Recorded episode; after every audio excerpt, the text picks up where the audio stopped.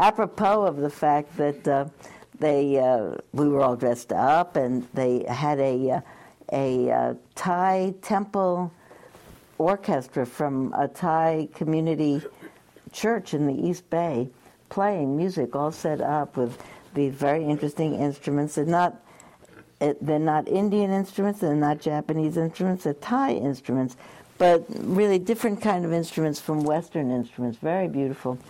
And I had people playing all dressed up and Thai dancers doing beautiful dancing in the way that you would expect that to look. And they had palm readers that you could sign up to get your palm read, and face painters, and uh, um, uh, um, exhibition ballroom dancers uh, who did an exhibition of ballroom dancing in the main um, meditation hall up there. So here are we all uh, uh, barefoot or in stocking feet, and here are these people in dancing shoes and high heels like Fred Astaire and Ginger Rogers. Uh, really backwards in high heels. It was amazing. And, they had a, a, a, whole orchestra in that. And then after they finished with all of that, oh, wait a minute, Joan Baez sang Happy Birthday and Amazing Grace, and everybody else sang with them. And uh, Nina Wise did one of her performance art things. Everything happened. and uh, uh, and at the end of it all, the people who did the uh, um, ballroom dancing uh, exhibition taught quick step to everybody who wanted to learn with a really loud band playing. So everybody was up and dancing that meditation hall will never be the same. Again, it has a whole new energy imbued in it. And, and, true, and they had a whole meal, by the way, served, cooked by a Thai restaurant in San Anselmo. It was really great. And uh, Jack told a story that I'd never heard before, amazingly, because I've known him for, I've known him for uh, 25, 20, almost 30 years. I think I've heard every story. but he told about um, having been, or when he was ordained as a monk, he said on the very day that he was ordained as a monk in Thailand, his head was shaved, and he was escorted in in the normal solemn pomp um, to take his vows.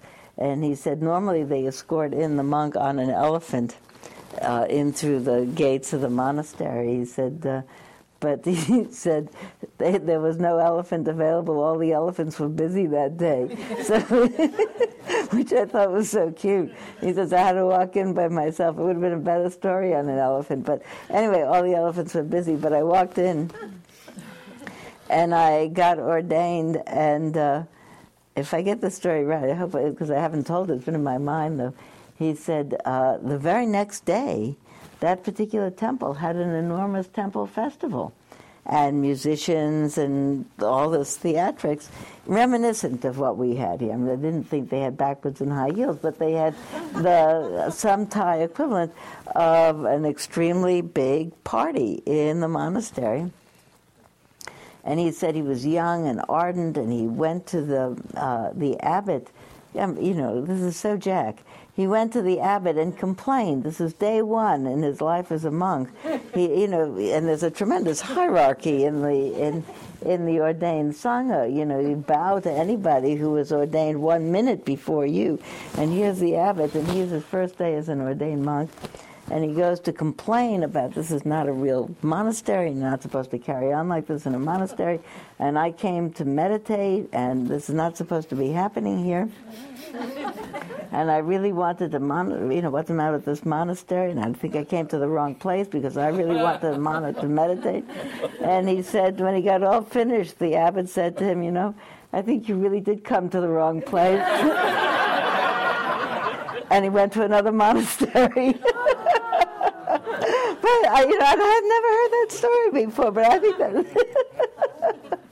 but apropos of you know any idea, when I go places, and not so much now as used to be, but I go someplace, and someone will introduce me to you know, some family affair, a picnic, a family reunion, and someone will say to some other person that I don't know well or personally, they'll say, "This is Sylvia, my cousin Sylvia." She's a Buddhist teacher, people will say, "Oh, hello."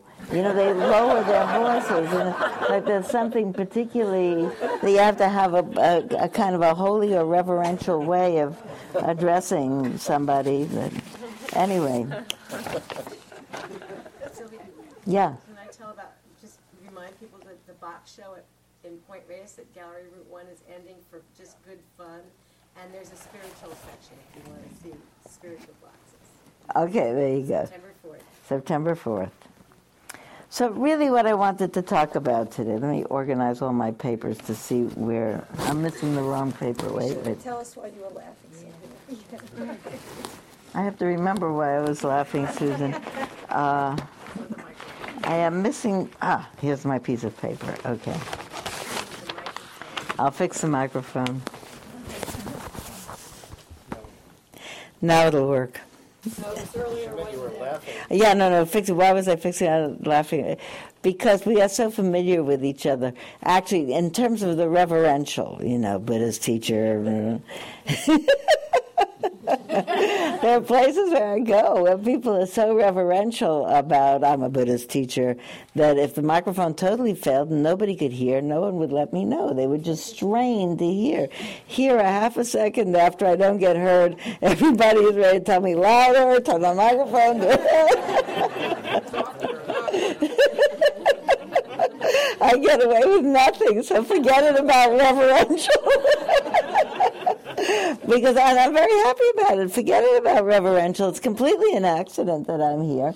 I am here because my parents were the kind of people that they were. I got that so early on, in a very almost 30 years ago, in one of my first meditation retreats. I have a lot of zeal. I'm an energetic person.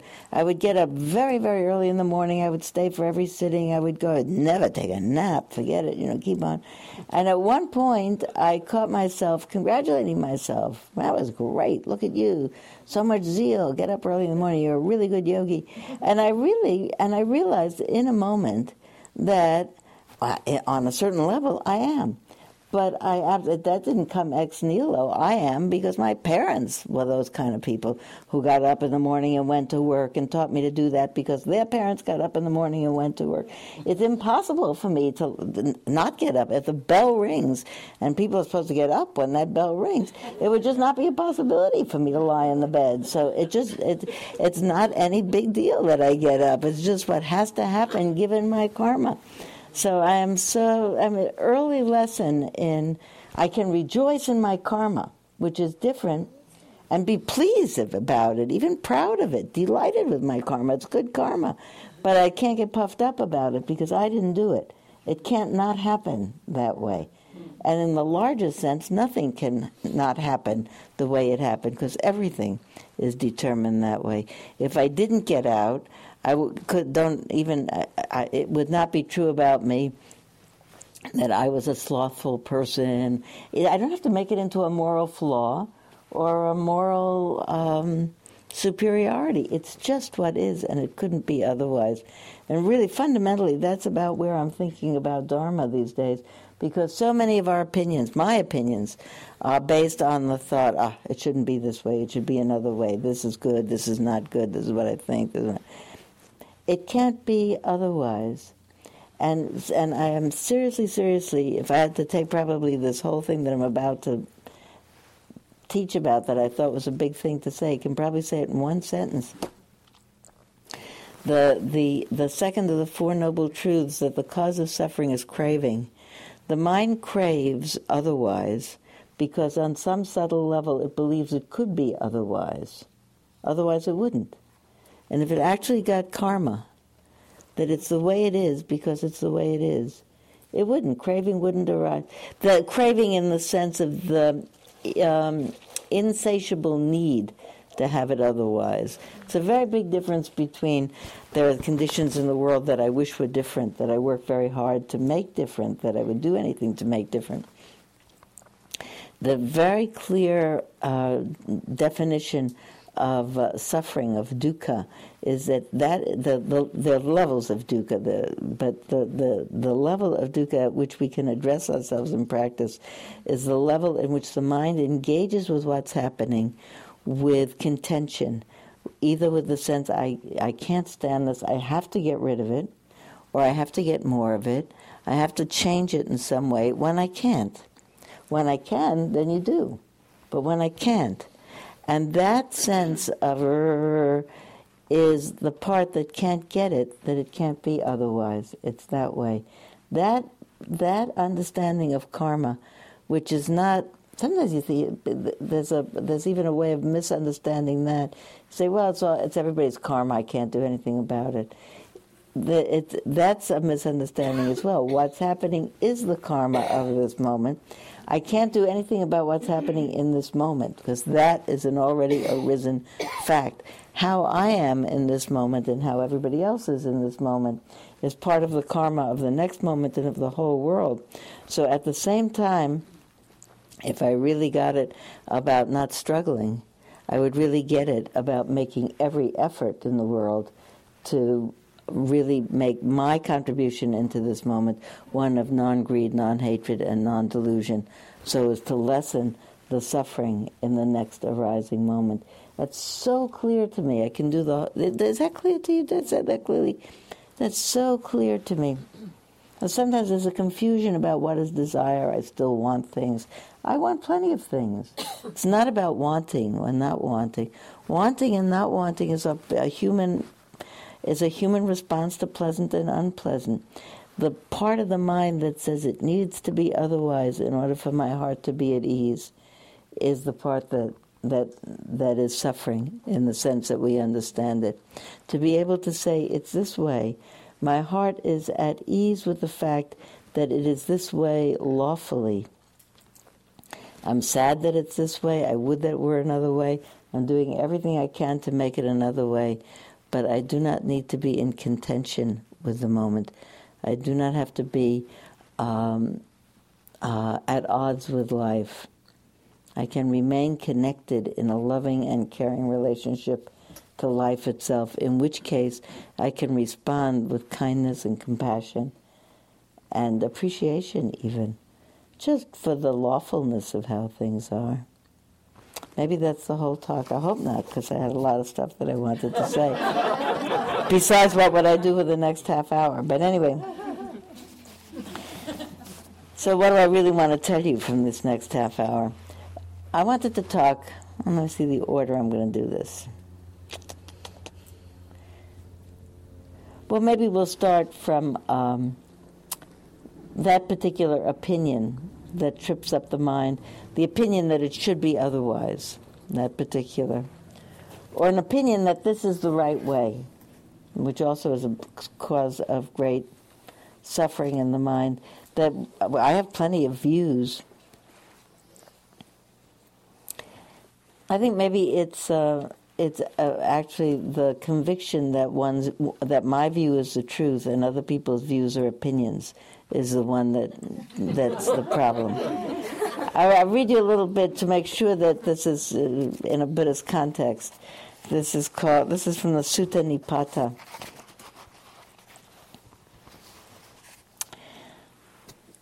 This is the Buddha.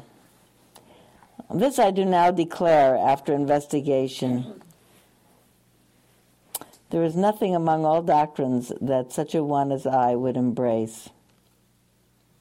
Seeing misery in philosophical views without adopting any of them, searching for truth, I discovered inward peace, not by philosophical opinion, not by tradition, not by knowledge, not by virtue and holy works. Can anyone say that purity exists, nor by absence of any of those things. One who thinks oneself appear equal to others or superior or inferior, for that very reason disputes, but one who is unmoved, under those three conditions. For that person, the notions equal, superior, inferior do not exist. An accomplished person does not by a philosophical view or by thinking become arrogant, for he is not of that sort.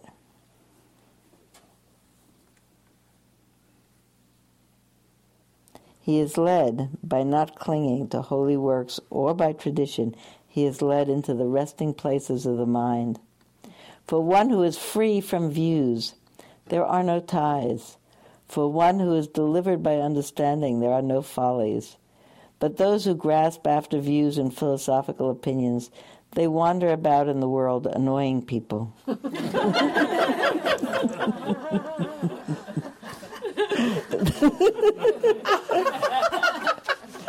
I think that's very good. so I think about the things that we think we know. And I, and I really wanted to talk a little bit about what we think we know. And um, uh, it came up because there was an article uh, that I read in the airplane the other day uh, in the Wall Street Journal on. Called A Spotless Mind, which caught my attention because that's a line that comes up a lot when you read Dharma, spotless mind. Usually means a mind that's not sullied by, um, that's not obscured by opinions that make it difficult to see through to what is actually true. And it's a, it's an interesting article, so I want I, I just want to I'll tell you what it says, and then you have a minute to think about it. Um, starts this way: As a teenager, the woman had suffered a horrific rape, the memory of which she carried into adulthood.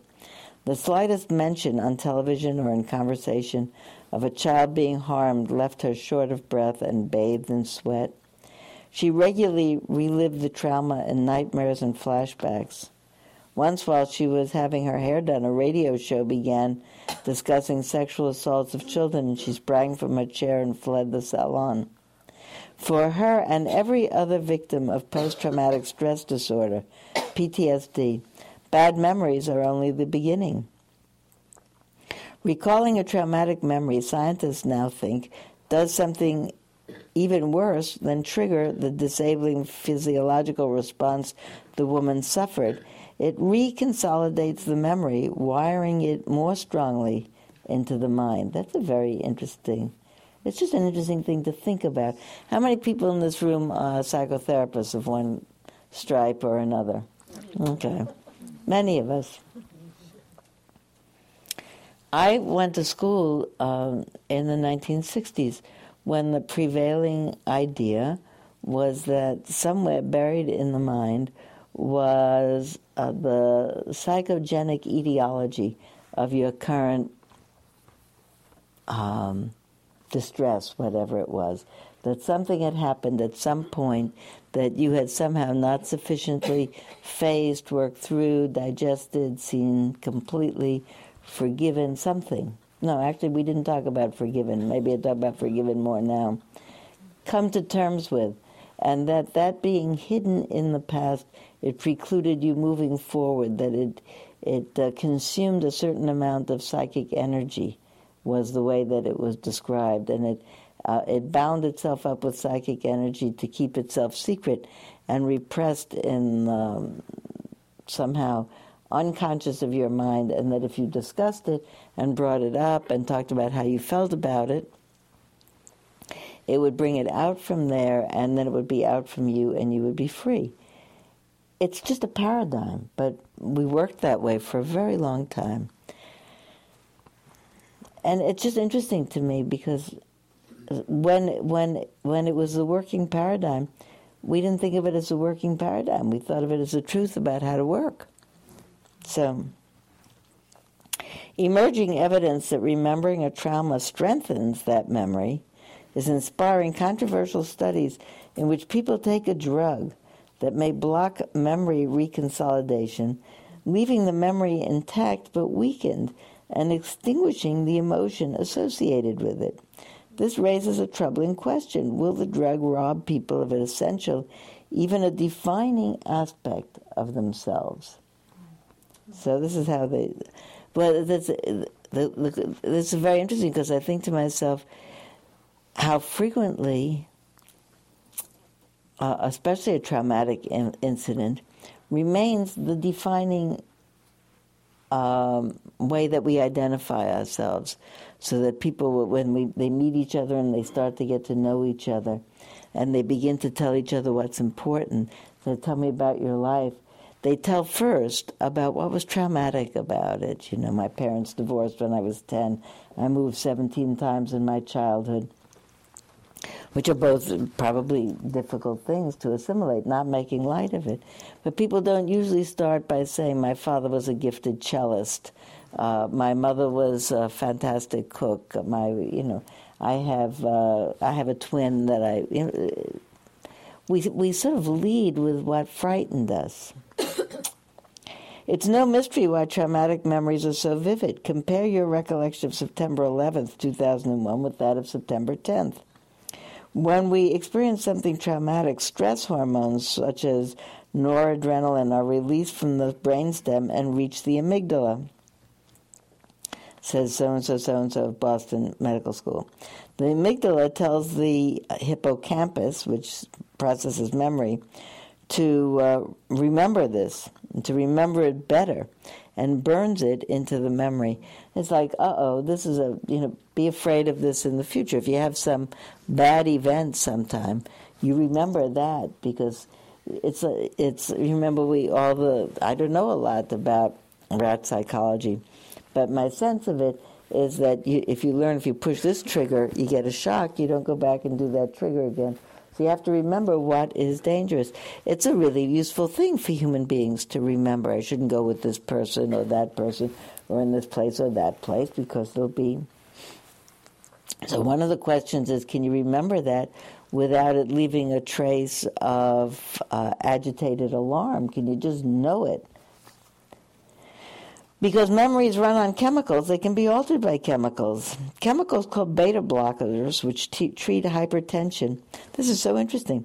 Are the brain's version of pushy people who sneak into company parking spaces reserved for particular employees. Isn't that interesting? you know, I, I pulled into a parking space the other day because I was going to get my hair done, and had somebody's name on it said something like Henderson or something. I don't know who Henderson is. I don't know. It was a, anyway. It was a weekend day. Maybe Henderson works during the week, but I know that my name is not Henderson. So I backed out of there and I went someplace else because I would have been uneasy about that. But but this is the interesting thing. Maybe Henderson was getting their hair done nicely somewhere, and I was late. But anyway, pushy people. The beta blockers block. So no just as the employee can't go to work if she can't park, noradrenaline can't burn memories into the brain if it can't get into the receptor. That's very interesting. In the 2002 pilot study, Dr. So and so, this very one, and a colleague gave the beta blocker propranolol, which many people take for high blood pressure, I think to people arriving at an emergency room after accidents and for 10 days afterwards. They come have an accident, they give it to them along with treating them for the accident.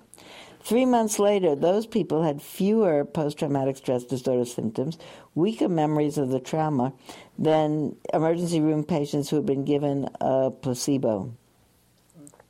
When reminded of their accident, they recalled it with less suffering than the placebo group. We interpret this as saying that the medicine interferes with the consolidation of the traumatic memory. Uh, scientists also gave lab rats that have learned to associate a tone with an electric shock, for example, that same drug, and it erases the animal's fear of impending shock long enough so that they no longer freeze in terror when they hear that tone. Theory is when you reactivate a memory, it needs to be reconsolidated in order to be retained. The drug interferes with this. It's the same with people. And you have another shot at helping them. Even though the ordinary memory was consolidated, the drugs weaken it so that it's not recalled with so much emotion. So it's it's just an interesting thing. So they have people for it and people against it. It's just another mind drug. We'd be messing with ourselves. Maybe we shouldn't do it.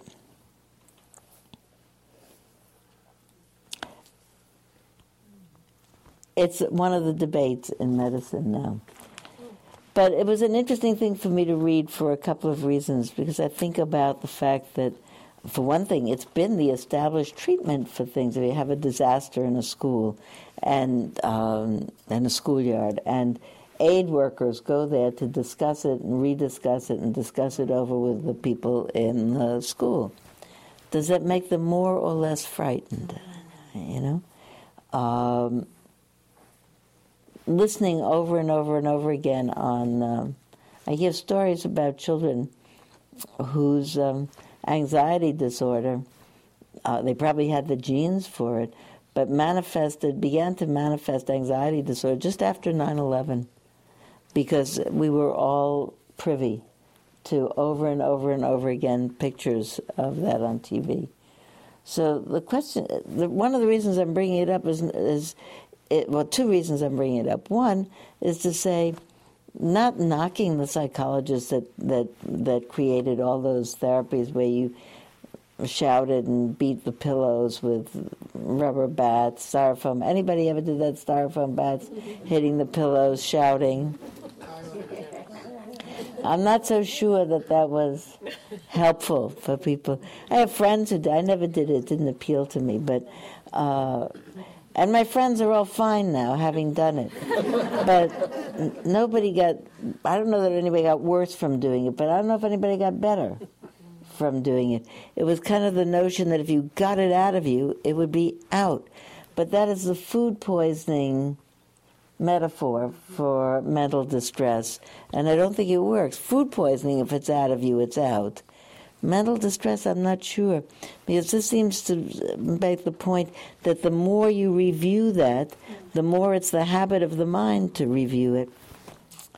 And the research that's now coming out in psychology is that the more that the mind intentionally uh, brings itself to blessing, apropos of talking before about blessing, intentionally brings itself to appreciation, intentionally brings itself to gratitude, the more that that becomes the habit of the mind, and it provides a more salubrious context for the mind. Again, I want to be sure that I'm doing two things that I am not bad mouthing the psychologists who are most of them my friends who are the psychologists for the last half century that uh, that all of a sudden makes perfect sense. If you bring it to light and it's not hidden in your shadow, it'll be out, it won't bother you. And now we're all rethinking, hmm, maybe that's true and not as true as people thought. Maybe it's partially true. I heard a really compelling story last week uh, from a friend of mine who told about his mother, whose father had become so uh, incapacitated with uh, Alzheimer's that he's needed to be put in an institution at this point, doesn't recognize people, really can't take care of him at home anymore. So his elderly mother is at home alone. He talked about his mother developing symptoms very soon after that of feeling all of a sudden faint and feeling dizzy and um, just strange kinds of neurological symptoms that she's a she's an older woman, but she's been otherwise hale and healthy. And uh, my friend, by his description, as he tells his story, he says, "You know, you have to figure." Uh, we uh, I grew up in uh, New England from 200 years of uh, WASP ancestry. We do not express emotions; we hold them in. We do not. Uh, we don't talk about how we feel. How we feel, uh, if we feel bad, it's your own business if you feel bad. You just let people know what's good. Anyway, he tells that to, as a preamble to the fact that when all the doctors had discovered that there was nothing the matter with his mother, some sensitive therapist working with her did some, made some sensitive overture that caused her to realize and become quite overwhelmed with how mad she was at her husband for leaving her. Yeah. And that is, you know, a, it is patently an unreasonable thing to be mad at somebody who got Alzheimer's and left you emotionally. Nobody purposely says, I'm now going to get Alzheimer's and leave you. It's not a purposeful leave. But in effect, he abandoned her and he left her alone. She's an old woman alone, and he's there. And somehow, coming into the awareness of that, not only how sad she was, but how mad, how unreasonable it was to be mad. But she was mad. How come you do this to me? And I'm an old woman and I'm left alone. And she talked about that for some amount of time with this therapist, and all the dizziness and all the neurological symptoms went away.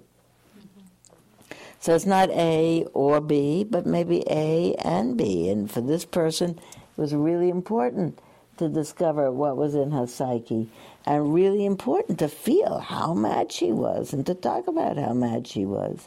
And so the question becomes how long should you talk about how mad you are? You know, should it become your identity at this point or is there a way in which we can titrate? Okay, that's enough now. From here on in, you know, I don't know. You know, it's all very I in in, in a sense, what I'm thinking to myself is my error, if I had an error at any point, was to think this is the way. And if I'm any closer to a non error now, it's in thinking, you know, it's so mysterious how the mind works and for everybody differently. But the, the, there's a word that's now going around in psychology called positive psychology. Anybody heard of that? It's not make the best of it, but coaching is positive psychology, which is having the biggest growth of all. Uh, somebody, Phyllis is a. Co- we have any coaches here? Oh, you are in Israel, a coach. Mm-hmm. Oh, good. Anat is a coach. Uh, Phyllis, who comes frequently as a coach. My daughter Emily, who came and talked one day with Phyllis about coaching as a coach. It's not to say that you don't discuss what happened to people in their lives. The bulk of the emphasis, if I am saying it right, is uh, to take everything that's true about a person, what happened, what's going with them now, what their strengths, what their potential is, and to um, maximize their ability to see where, with what my situation is now, I can go with this, and to support them in that. It's, it's more a growth model, if you want to think about it, than a pathological model. Not that I'm stuck with myself until I deal with what happened, but here I am, and I can go forward from here. Is that close enough? I'm not to. Okay. Make sure I do it right. Uh, that's the fancy word is positive psychology, which is where psychology is moving, I think, these days. I'm thinking more about uh, a friend of mine, uh, uh a spiritual teacher, who is fond of saying, you know, it's much, it's much more folksy. He said, the mind is like tofu. He said, by itself, tofu does not have any taste at all. But what you cook with it depends on what you marinate it in. And if you marinate it in a sweet marinade, it'll come out something good that you'll want to eat. And if you marinate it in bitterness, it will be something that you don't want to eat. So when you think about uh, the art of meditation as the art and science of placing the attention in a certain way towards a certain reason, it, we are we would be talking about. I talk a lot these days about what sweetens the mind, which does not mean repression or denial or saying this is not true.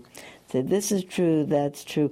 I am so sad, for example, a person might be able to say, I am so terribly sad that my life partner is not available to me anymore and I'm lonesome.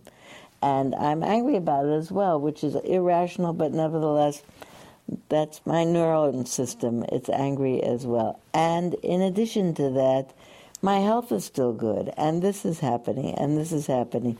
It is not crystallizing an identity around one piece of the truth of the moment, and particularly the most painful piece, which is what the mind tends to do just uh, instinctively when we're in pain. You know, if you suddenly uh, stub your toe or catch your hand in the door or whatever, at the same moment you're not thinking about what you're going to make for dinner or what's going to happen tomorrow. The whole attention is on the pain and how can I deal with it.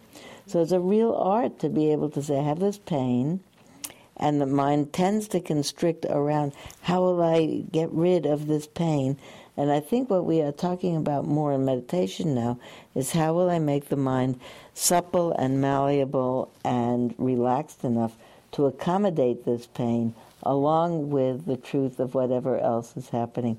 I see that in a in a mini form when uh, in it, when we sit in the morning and we uh, mention who we're thinking about. And for the most part, if you listen, And this is not suggesting that we should say anything that isn't immediate. I, everybody says what's on their heart. For the most part, we think about people in jeopardy, people with chemotherapy, and people with uh, different illnesses. And when I listen, in some weeks, you see all the, not all, but uh, the vast numbers of things that flesh and psyche are heir to. You think it's amazing that people carry on. And then in between, somebody will say, and Susie is having twins, and my grandchild started kindergarten today, and so and so got married, and this happened, and that happened. And I think the mind, after it has said, This is what's weighing my heart down, and said that, it discovers that this is what's holding my heart up.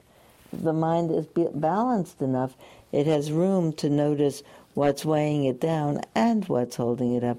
It needs to have a little bit of extra room in it. And that maybe one of the things that we're doing when we sit down to meditate is we are making ourselves still enough so that the mind might be relaxed enough to let in more data than just the immediate pain. And that it just reveals itself to us. And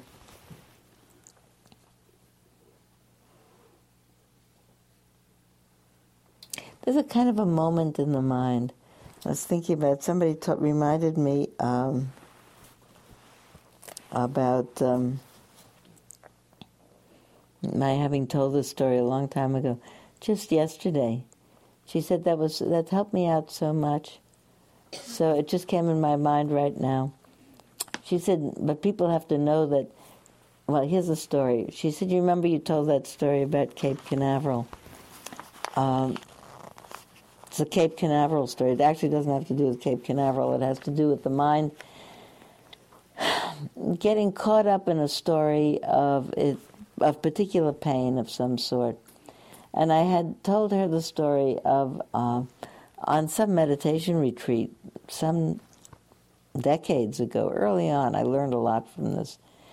Uh, that the mind had done, as it sometimes does, found some memory out of the past. Those memories are floating around, they're there all the time. Found some memory out of the past that was painful of something that had happened to me. So it told that story, and I, and I felt sad. And then because memories are coded somehow in the mind, I, I see it visually, but I'm sure it's not the file cabinet or the bobbin drawer that I imagine, but Stan Grof said it's like a bobbin drawer with different color bobbins on it, and that every time you have a, a memory of a certain kind, like a red memory, it gets filed with a red thread, and a aquamarine gets filed here, so that when you have another memory and it uh, it uh, ticks that particular bobbin, you feel it, you file it on that bobbin, and then the bobbin unrolls a little bit. So this is the last time I felt the same feeling was in conjunction with this, and I also felt it about that, and what's more, I felt it about that, and I really remember that it goes way back, so that you have a lifetime on that bobbin. So I had to spend a day with some bobbin unfolding itself, and telling and and re-listening to some particularly touching story, and it doesn't even matter, and I actually don't even remember what it was, but some aspect of my childhood growing up. And I was quite overwhelmed with sadness for myself, for the situation, for whatever. And it finally got to be the end of the afternoon, and uh, so we bell rang. We went out of the meditation hall, and normally it's tea time at that time. But my mind was so frayed; I couldn't think about the tea and I, I, really, it's like I couldn't get my mind together, and I was just overwhelmed by my sadness about it. And so I began to strategize, and I thought, well, I'll just, I won't go to the tea. I'll go to my cabin, and I'll um, take a shower. A shower will really be good. I'll take a nice shower. It'll perk me up. So I, I begin to turn to go in the direction of the cabin I'm sharing with several other women. And I just start to walk, and the bell rings, the big bell outside the cafeteria rings for tea. And I had the thought, I wonder if they're going to serve cookies with the tea. you know, I didn't plan to have the thought. I just sort of like Pavlov's dog. They rang the bell. and I had the thought, I wonder if they're going to serve cookies with the tea. Now the truth is, I, I, I often don't eat the cookies with the tea because I don't do sugar very well. But I had that thought. I wonder if they're going to serve cookies with the tea. And um, I realized in the moment that I had that thought that that thought was free of sadness, It was absolutely of just a plain thought. In the moment that my mind was thinking, I wonder, it was just a curious mind. I wonder if they're going to have cookies for tea. It had no sadness in it. And the sense I had felt the moment before that that sadness was an impermeable blanket of gloom over me, in that moment, it wasn't an impermeable blanket of gloom. It had a hole in it. In that moment, it had a moment free from gloom. And I, um, and I saw it. And I thought to myself, uh, I guess it was, uh, we had begun shuttle launches from Cape Canaveral and I'd watch them on TV, and you know sometimes they have cloud cover, and they say we're at seven seconds and counting. Where but the, the, the, you know it's overcast on so on the Cape, so it's seven seconds holding and counting, and because cloud cover, cloud cover, cloud cover, and then all of a sudden they'll say, okay, there's a break in the cloud, six, five, four, three, two, one, and I thought to myself, there's a break in the clouds, I'm out of here, you know, and. Uh, it was such a it was such an important learning moment that in that moment you need a free moment in which you can say i am now choosing to not return to the story that's feeding the gloom story. I can go back to the memories with the gloom or i can i don't even have to have the cookie. I can just say finish with the gloom. I'm out of here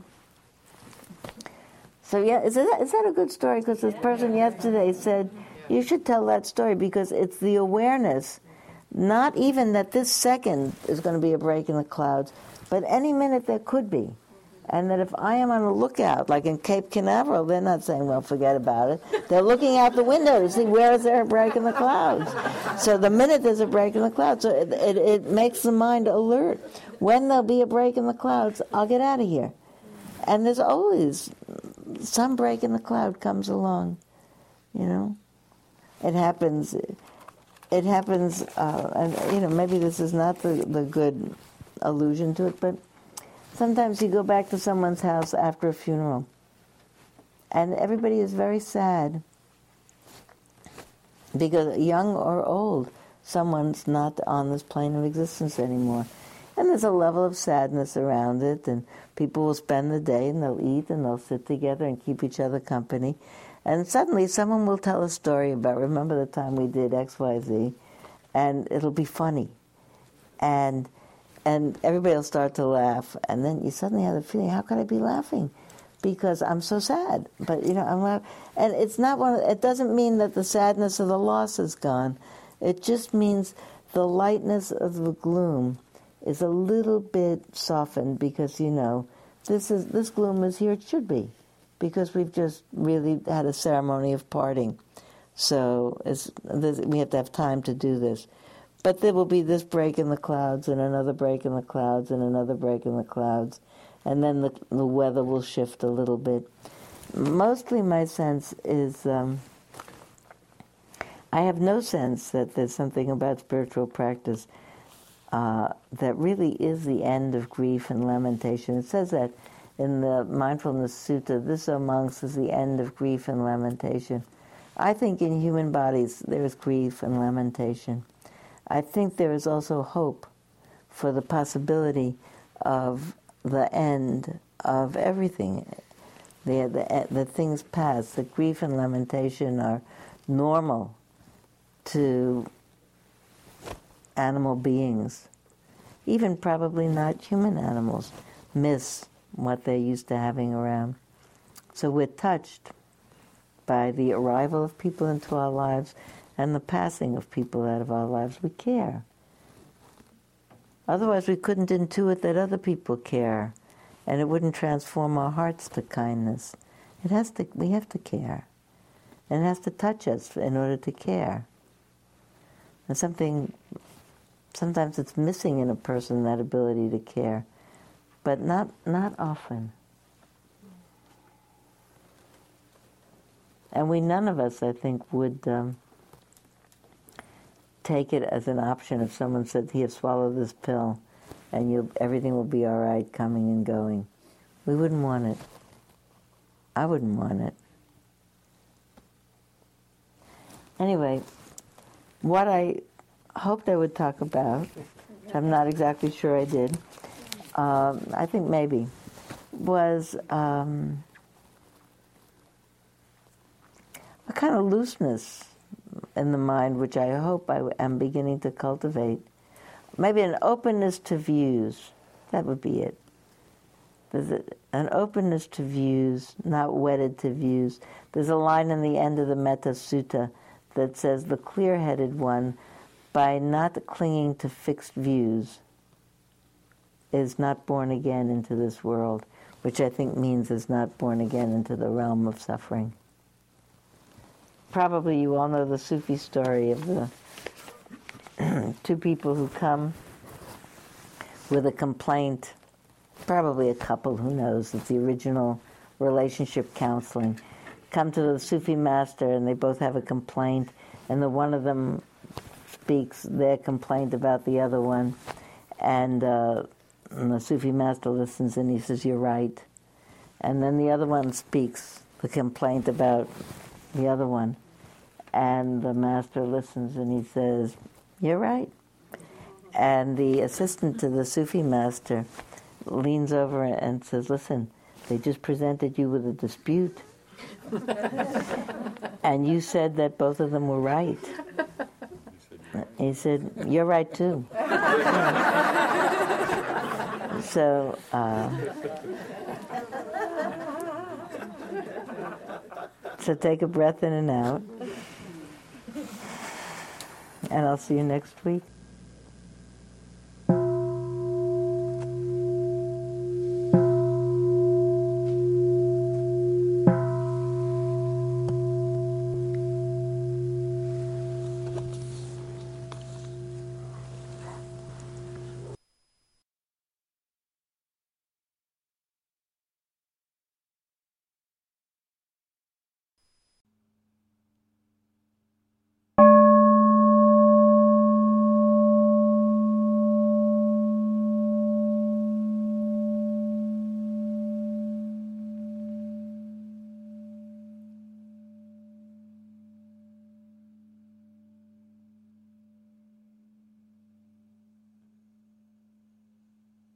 Talk was given by Sylvia Boorstein at Spirit Rock Meditation Center on August 24, 2005.